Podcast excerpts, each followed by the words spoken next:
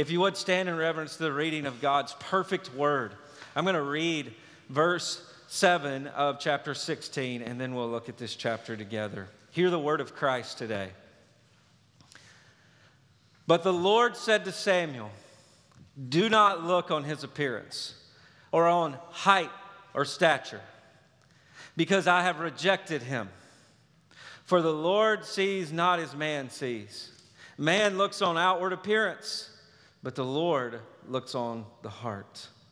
Oh God, thank you for that truth and that reality.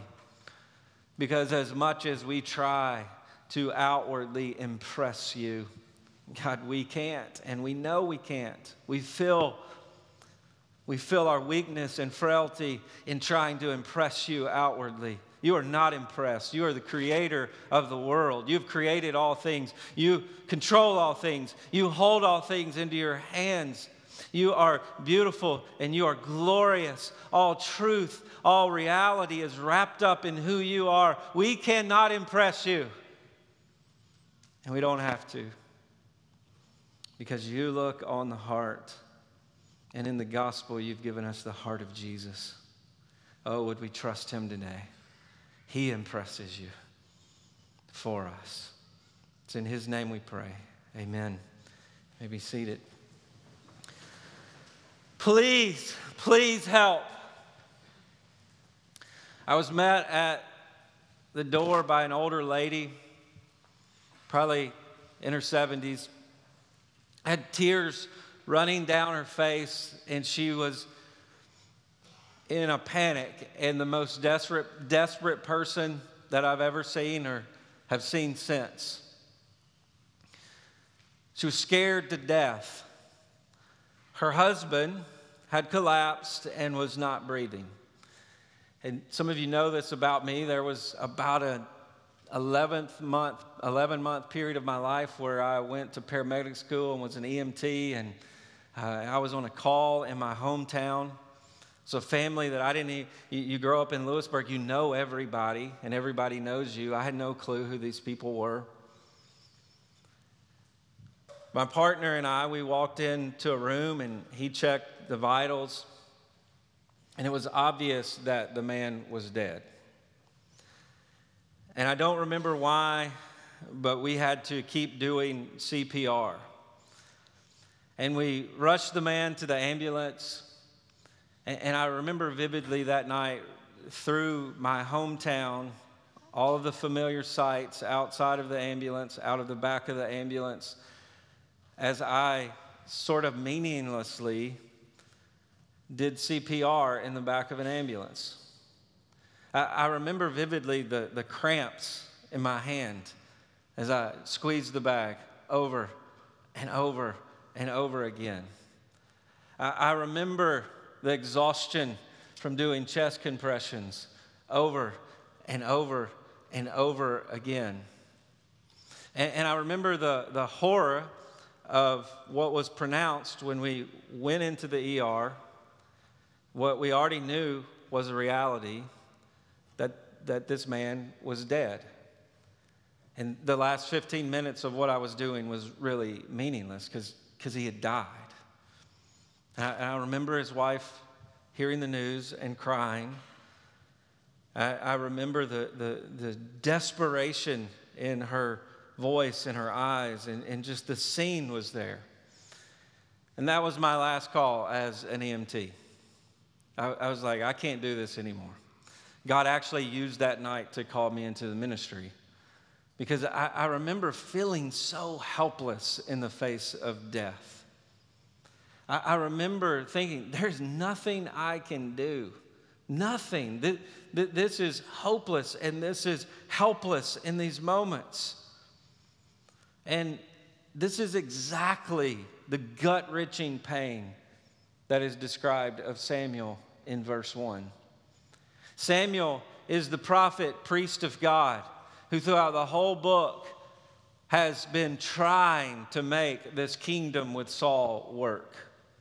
He has pronounced Saul king on behalf of God because that's the king the people wanted. Remember, the people wanted a king like the nations. They wanted a king who would fight their battles. They didn't like the fact that God was their king. You can't see God, He's in this box, in this tent. We, you can't, we, we want a king who will ride in a chariot out in front of us as we go to battle and we can champion him and he can have trophies and, and we want that kind of king. We want to be able to brag about our king our hero. And so they picked saul because he's he's tall he looks good he looks the part.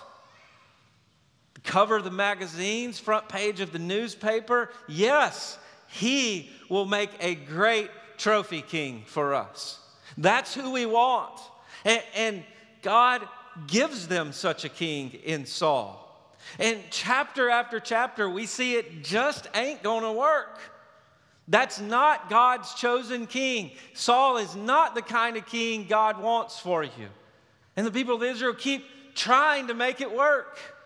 And Samuel, in between God and the people, he's tried to make it work. He's pronounced judgment. He's called Saul to repentance. He's called the people to repentance. And it's not going to work. And in some sense, he has been doing CPR on a dead kingdom. Because it's not the kingdom that God would have for his people. Notice verse 1 the Lord said to Samuel, How long will you grieve over Saul? From the last chapter where the kingdom was ripped away from Saul, Agag, this Amalekite king is hacked to pieces in front of the people of God to display Saul's sin, and the kingdom is taken away from him. And Samuel goes off into uh, depression.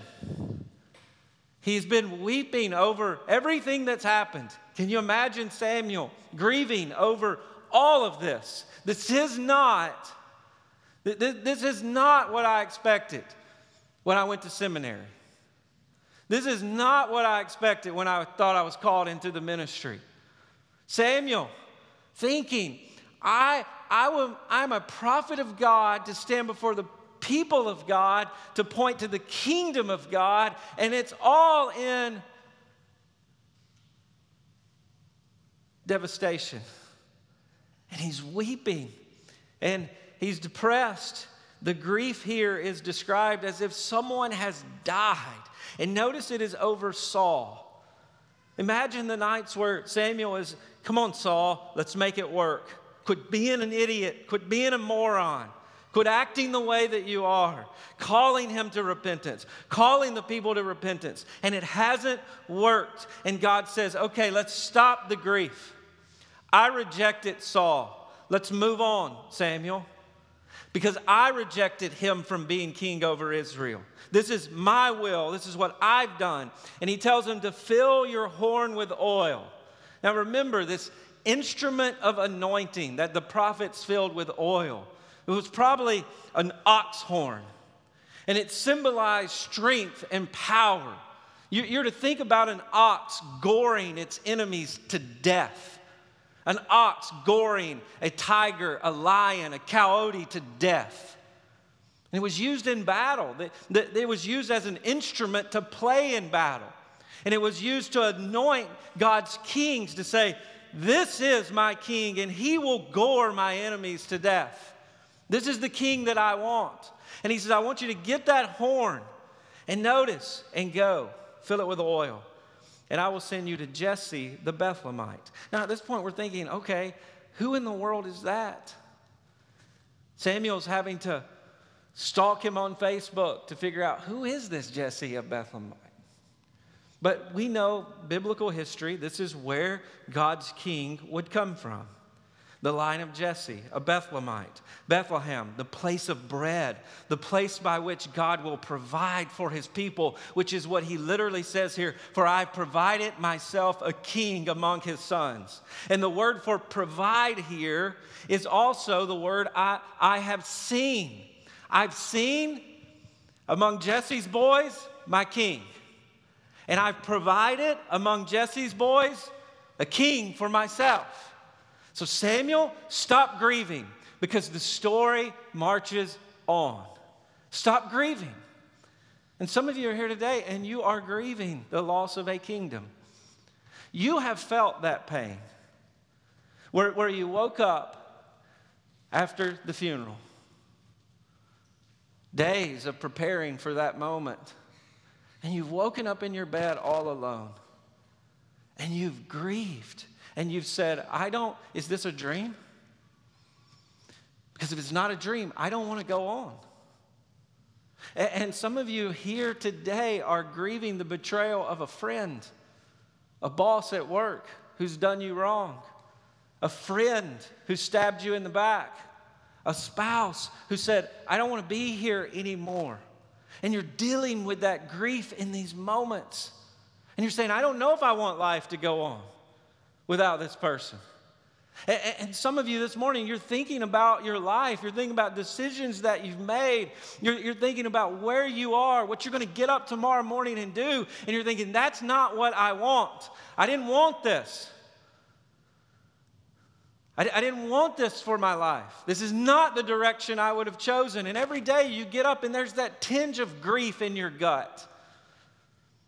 And what God says to you today is the same thing that He says to Samuel I have provided for myself a king.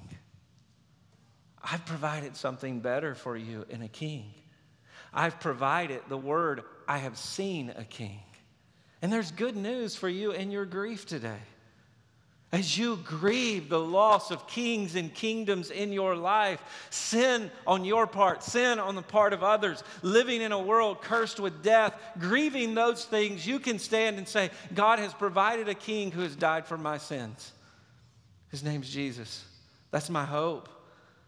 That my sins are forgiven. Whatever else I'm grieving over, Jesus has died for my sins. God has seen Jesus hanging on a cross in my place.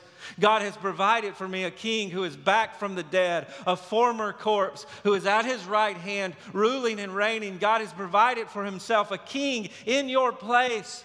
Whatever you're grieving over today, it's real, it's hurtful, it's painful. You can say, Jesus is at the right hand of God. God has seen him raised from the dead. And if you believe in Jesus today, if you believe that God has provided for himself a king, guess what? He sees you differently.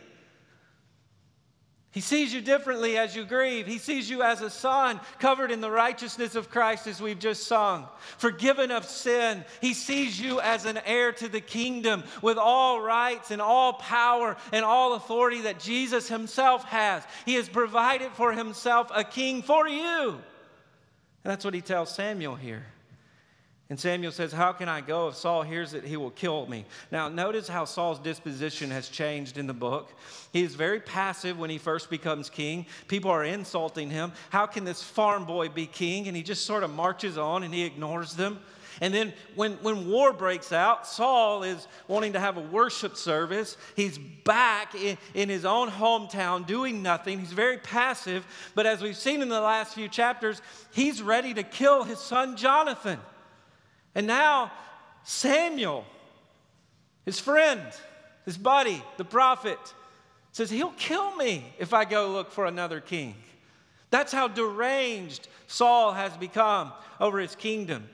And so God says, Take a heifer and say, I've come to sacrifice to the Lord, and invite Jesse to the sacrifice, and I will show you what to do. And you shall anoint for me him whom I declare. Now, this would have been. Uh, this would have been common for Samuel to show up in a region and offer sacrifice. There would have been sin in these regions. And, and, and the people uh, may even be thinking here, how have we sinned?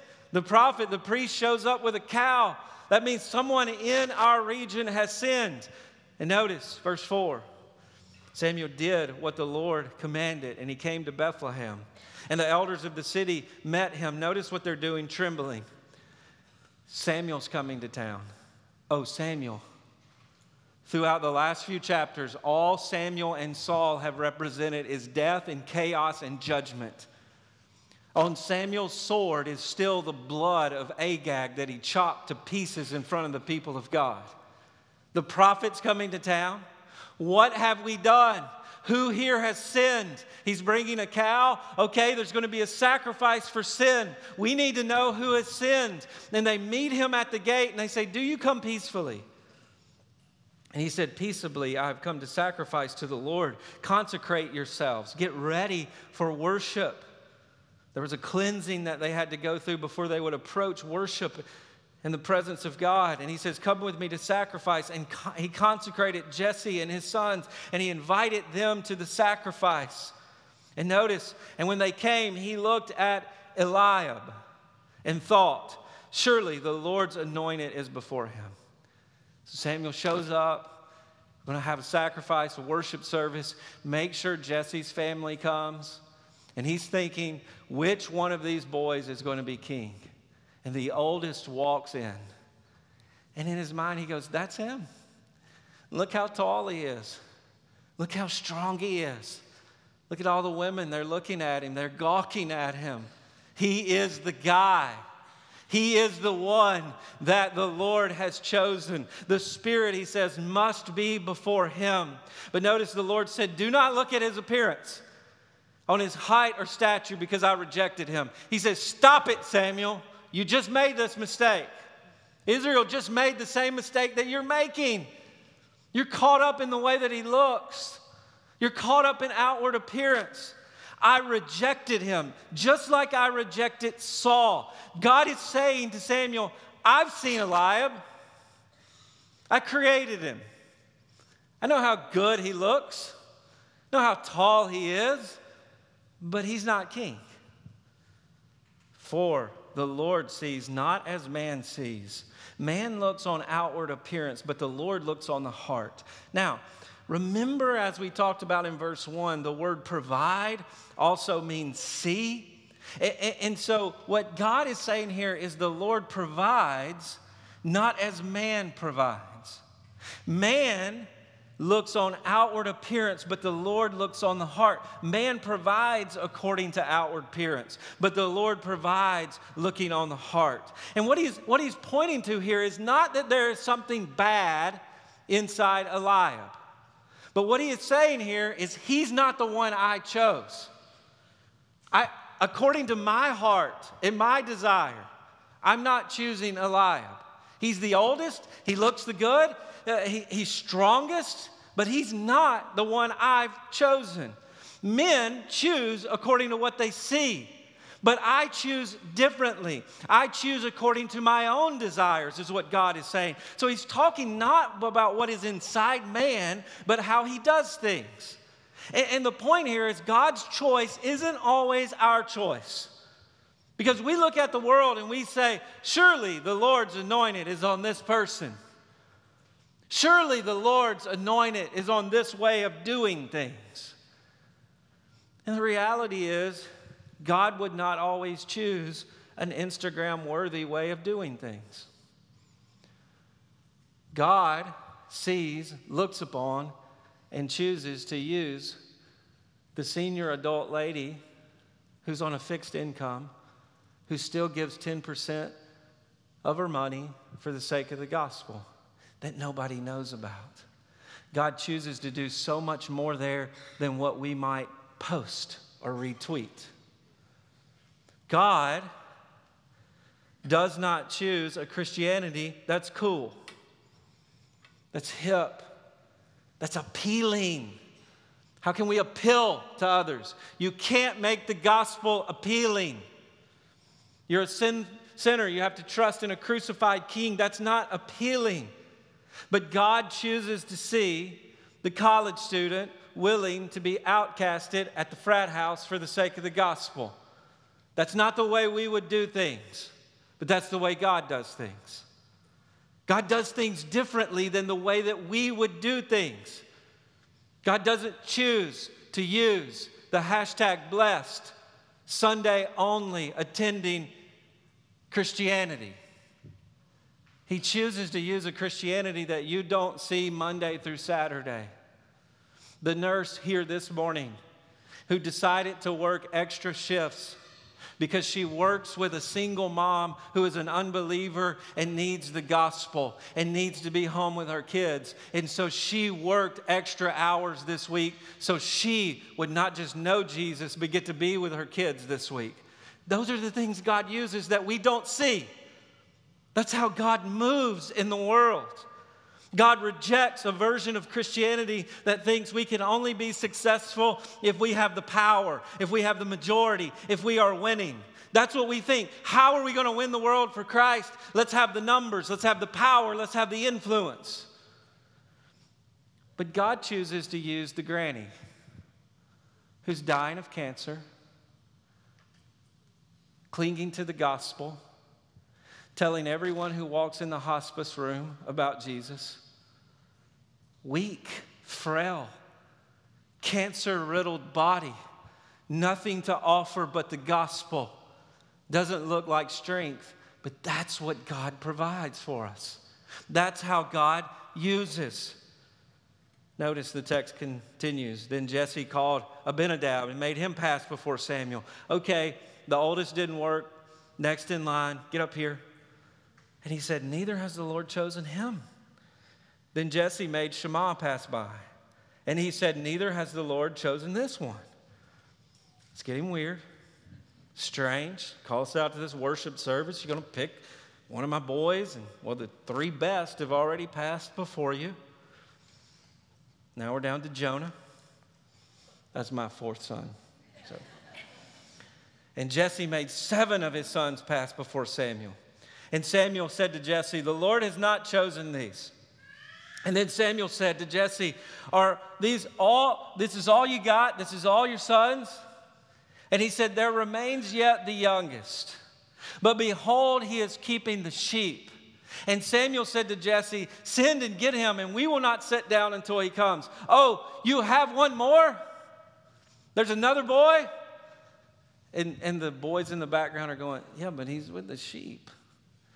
You see, sheep herding was for the slaves, for the least of these. And, and he's just a little boy. He, he's out there with the sheep. That's why we didn't invite him. Because surely to goodness, you're not going to pick him. He's a, he's a little boy and he's with sheep. And, and we know from the Bible that shepherds are cowboys. Cowboys, that you think about what is a shepherd in the Bible, you think about heroes. You think about cowboys. And God tells the story that way because the heroes are not who you would notice. The hero, he, heroes are the shepherds out in the field. Nobody sees them. They're working third shift. Nobody knows what they're doing. The rugged cowboys. You would never pick him. He's an outlaw. But there remains a youngest keeping the sheep. And he, he says, Bring him in. We're not going to do the worship. We're not going to do the sacrifice. We're not even going to eat until he bring, you bring him in. And when they sent and they brought him in, he was ruddy and he had beautiful eyes and was handsome. Now, the word ruddy to us sounds bad. We think, oh, he was ugly. No, that's not what he's saying. That means he was tanned. It means he looks like he'd been at the beach because he'd been out working in the sun. And he comes in and he's got these beautiful eyes and he's handsome. This is, he was a baby face. He was beautiful and, and he was young and he was tanned. And the Lord said, Arise and anoint him, for this is he. And Samuel took the horn of oil and anointed him in the midst of his brothers. Now that's significant because the display here is God chooses the least of these. He should have chosen the oldest. Nope. God doesn't always do that. Remember Esau and Jacob? Who did he choose? Jacob. He's got a pattern of not choosing the oldest, the one who deserves the throne, deserves the rights. And he chooses the youngest. He should have chosen Jonathan, Saul's son. That's not who he chooses. He goes to a whole different family. And he chooses the youngest shepherd boy, the youngest, the, the weakest at this point who is insignificant among his brothers. But notice the difference. The Spirit of the Lord rushes upon him from that day forward, and God is saying, This is the line I will use. And then Samuel rose and went back to Ramah. This is the line I will use. But notice how it comes about. The invisible power of God, the Spirit of God, here it means breath or wind, displays who the king is looking upon these eight boys, you wouldn't go, That's him. You wouldn't. You know the story and you think you're cool and you think you understand. You would say, Oh, I would pick David. I know. The shepherd boy playing the harp, he's the hero. I know. Well, you know the story. But if you showed up, you wouldn't have said, Yeah, him. You said he stinks. He smells like sheep oil. Like, I'm not picking him. But the Spirit of God makes the kingdom visible right in front of their eyes among everybody else they would have chosen. And this is the way the kingdom works the Spirit makes visible the invisible. The kingdom of Christ in your life becomes visible by the Spirit of God. That's the way the kingdom moves. The power of God makes known to us what we would not know otherwise. You would have never believed in Jesus apart from the Spirit of God. You would not have done it. Some of you think you're cool and you would have become a Christian because you're just smart. No, you wouldn't have. You would have died being a cool, selfish, smart twit who rejected Jesus apart from the Spirit of God. And so stop right now and thank God that He saved you by His Spirit, that He made known to you what you would not know otherwise. What was invisible to you has become visible. That stay at home mom friend who said, Let's have coffee, and you said, This is weird. This is weird. Why does she want to meet with me? She started talking to you about Jesus, and you believed in a Galilean redneck who had no influence or political sway as your king, and you followed him as Lord. You wouldn't have done that apart from the Spirit of God. You wouldn't have.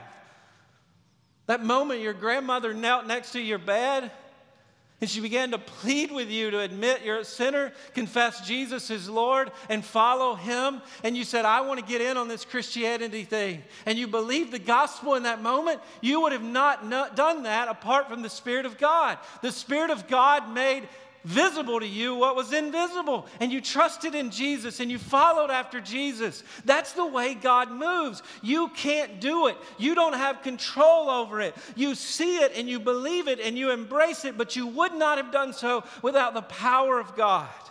You have believed in an executed, lost, fake king of the Jews as Lord and Savior, a former corpse who you've never get, you never set your eyes on him.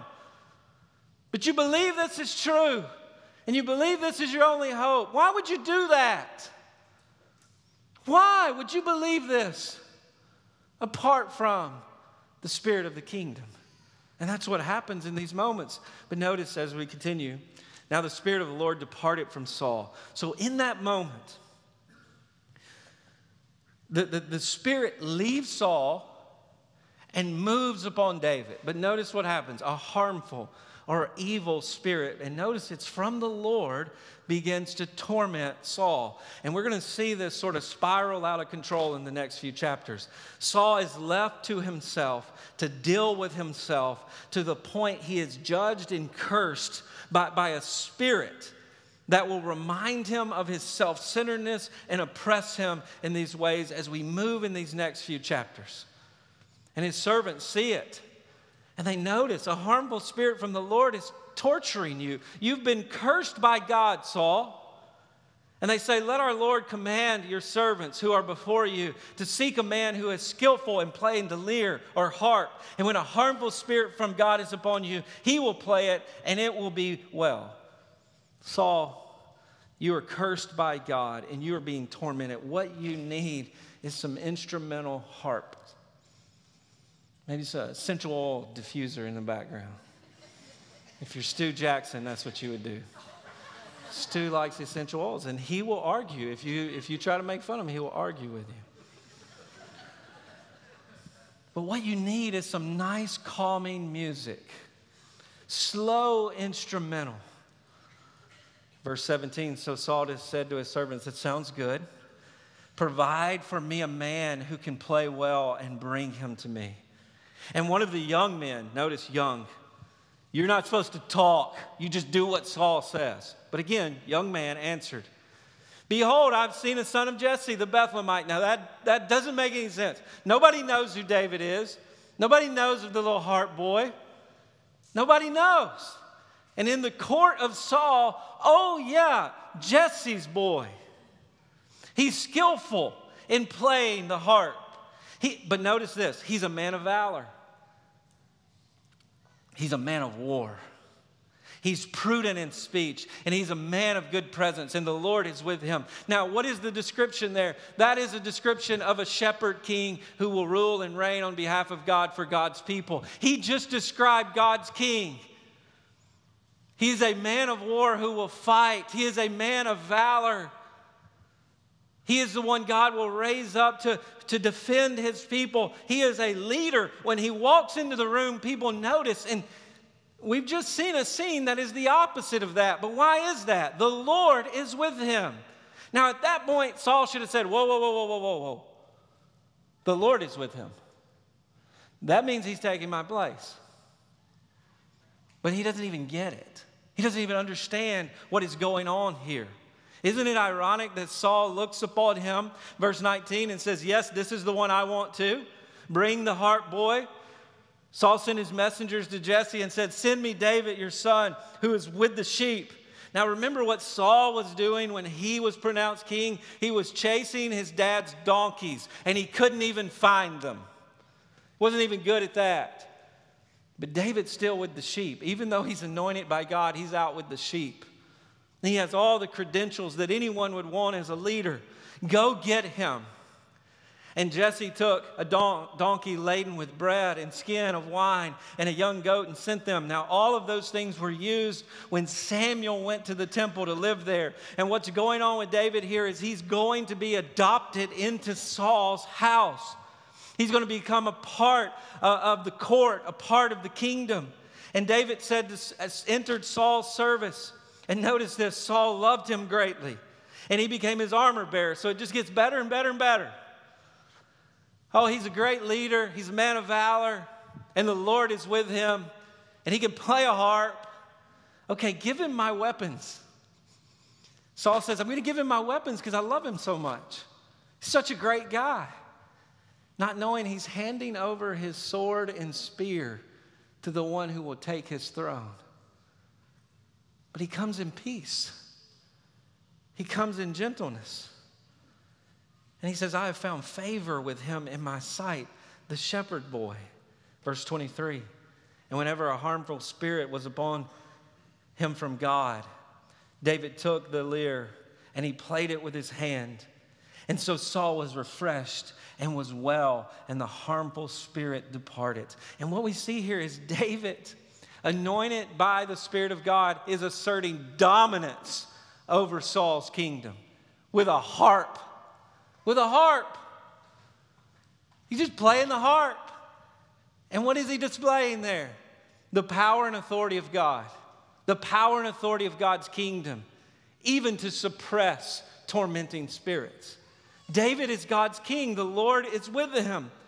And throughout the book, we've already seen that Saul is a picture of Israel. When Israel picked Saul as king, they were picking themselves as king. And Saul is God's mirror that he holds up to Israel and says, Look how selfish you are. Look in that mirror. You see your king? He's a reflection of you. And at this point, Israel is cursed with a bad king. They've been tormented with a bad king, not the king they need. And so, what do they need? They need a king who comes in peace. They need a king who ushers in the peace of the kingdom. And here he is, David. David, the instrumentalist. David, the good looking young boy. He's a great leader, lots of potential. He can fight, he's strong, he's good with a sword. That's the, that's the one we need, and he's the one who will bring peace to Israel. And at this point, right at this point, we have to stop and we have to realize where Israel is. They're in between two kingdoms. The, the kingdom of Saul, which is not the king kingdom they need, and now the kingdom of David begins to overlap Saul. And they find themselves in the middle.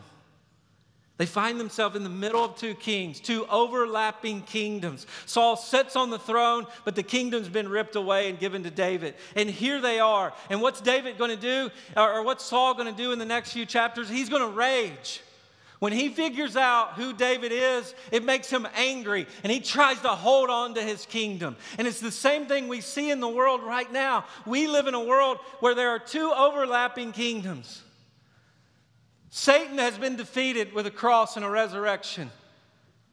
And yet we live in the residue of his kingdom. Sin and death still float about and spiral around us. And we live in the overlapping of two kingdoms because there is a new king whose name is Jesus, who has died and been raised from the dead, and he is seated at the right hand as God's king.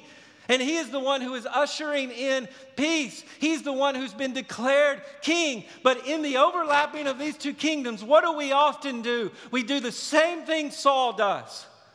We begin to rage and we want to hold on to this kingdom Satan, sin, and death because we believe this is where it's at. Appearance, what, what it looks like in front of me. There's a kingdom provided for me that will make me happy. And it's a dead kingdom. It's a kingdom that's passing away, but we cling to it. We try so hard to be happy in the here and now. And we rage and we kick and we scream in the same way that we're going to see Saul do.